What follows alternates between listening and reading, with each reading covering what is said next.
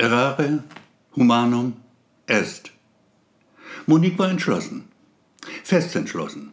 Ja, sie würde ihn töten, ihren Mann. Nur wusste sie noch nicht wie. Doch da sollte sich schon irgendwas finden lassen, denn Monique war ein schlaues Mädchen, schlau schon immer gewesen. Und Horst ging ihr mehr und mehr auf den Geist.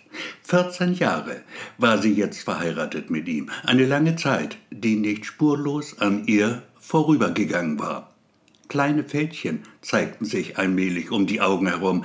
Dabei war sie gerade erst 34, eine junge Frau noch, der die Männer begehrliche Blicke zuwarfen.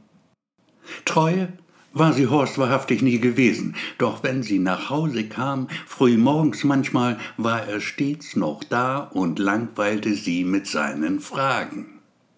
Er selbst freilich trieb es mit jeder Schlampe, die bereit war, sich von ihm vögeln zu lassen, und das waren viele. Denn Horst war ein mächtiger Mann. Wenn er den Daumen hob, ging es aufwärts, wenn er ihn senkte, war es oft das Ende. Horst interessierte das nicht die Bohne, er war ein echter Scheißkerl. Wie hatte sie ihn nur heiraten können? Er war der Sohn reicher Eltern, geboren mit dem sprichwörtlich goldenen Löffel im Mund. Geld spielte keine Rolle für ihn. Als sie endlich ihr Abi im Sack hatte, schenkte Horst ihr eine Vespa. Das teuerste Modell natürlich mit allem drum und dran. Da waren sie gerade mal vier Wochen zusammen. Sie knapp 20, er gut 30. Ein paar Monate später schon war sie seine Frau, hatte alles, was eine Frau sich nur wünschen konnte, bekam alles, wonach der Sinn ihr stand. Doch dem Rausch des Habenkönnens folgte sehr bald schon die Ernüchterung. Ihre Ehe war nicht das, was Monique sich erträumt hatte. Horst nicht der Mann, mit dem sie den Rest ihres Lebens verbringen wollte. Eine Scheidung aber kam nicht in Frage. Sie hatte sich halt geirrt, na und? Wie heißt es so schön? Errare humanum est. Irren ist menschlich. Ein gutes Leben aber ist einiges wert. Dann starben seine Eltern, kamen ums Leben bei einem tragischen Autounfall. Die Trauer ihres Mannes hielt sich in Grenzen. Geschwister gab es keine. Horst erbte alles und das war viel sehr viel. Mehr Geld, als er jemals würde ausgeben können. Die Leitung der Firma lag jetzt in seinen Händen und sie lief besser denn je. Denn er kannte die Firma und er kannte den Markt. Wenn etwas nicht lief, wie es laufen sollte, reagierte er sofort und gnadenlos. Da rollten die Köpfe.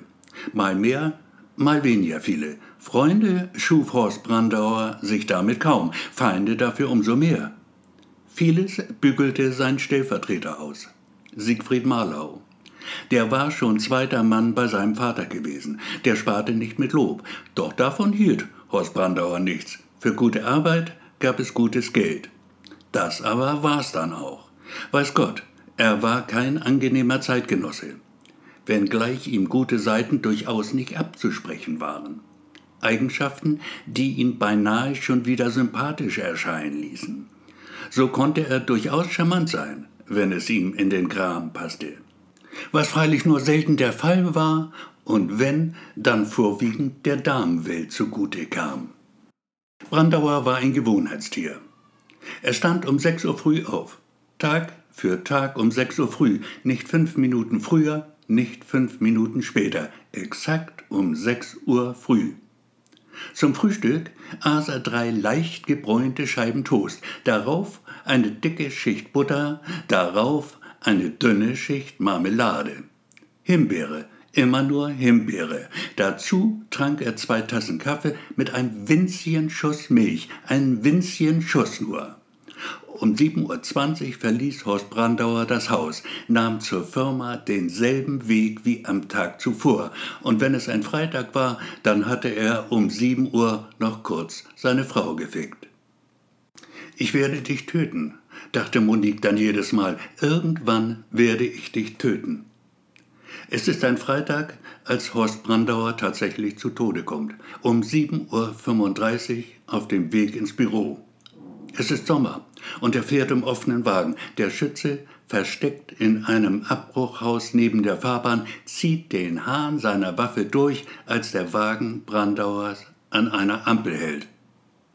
Die Gewehrkugel trifft ihn zielgenau in den Hinterkopf. Brandauer ist auf der Stelle tot. Er senkt mit dem Kopf aufs Lenkrad, löst damit die Hupe aus. Es gibt einen durchdringenden Dauerton.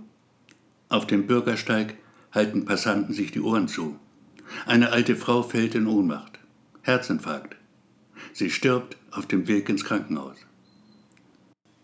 Zwei Polizeibeamte überbringen Monique die Todesnachricht.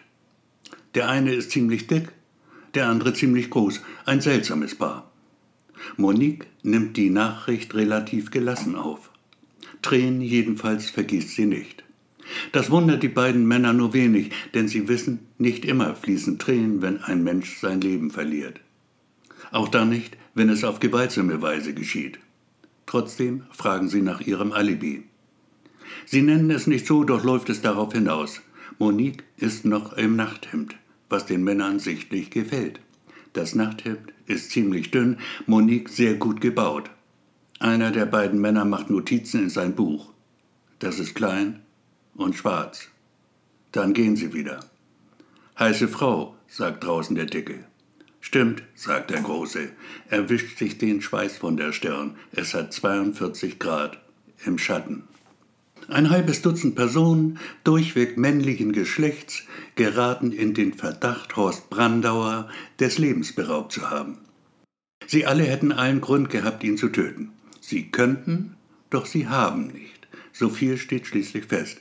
Auch Siegfried Marlau wird in die Mangel genommen. Doch sein Alibi ist ebenfalls wasserdicht. Als der Todesschuss fiel, saß er bereits am Schreibtisch, diktierte der Sekretärin einen Brief. Überhaupt gibt es am Ende nicht die geringste Spur. Der Fall bleibt ein ungelöstes Rätsel. Es dauert nicht allzu lange, dann ist die Welt wieder in den Fugen. Und Monique hat ein Problem weniger. Sie selbst braucht sich die Hände nicht schmutzig zu machen, dem Himmel sei Dank. Denn Mord ist kein Kinderspiel und kann durchaus mal böse Folgen haben. Was nutzt ihr das viele Geld, wenn sie ihr Dasein im Knast verbringen muss? Womöglich für den Rest ihres Lebens. Der Gatte ist tot, die Firma gehört ihr. Doch Monique hat nicht vor, sich wirklich damit abzugeben. So rückt dann Siegfried Marlau von der zweiten Reihe endlich ganz nach oben. Chef ist jetzt er. Und die Firma, sie blüht wie nie zuvor. Auch einen Stellvertreter hat Marlau inzwischen. Er selbst hat ihn eingestellt. Gerd Kunkel, 42 Jahre alt, ein Spitzenmann und enger Freund von Marlau. Als er seinen Einstand gibt, ist auch Monique dabei und verliebt sich Hals über Kopf in den neuen Mann.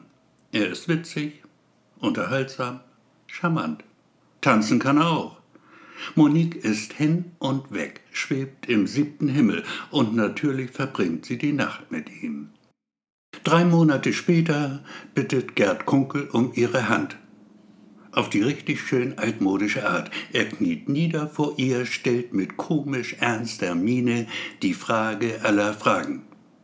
Monique, geliebte Frau, willst du mich heiraten, mit mir zusammen sein bis ans Ende aller Tage?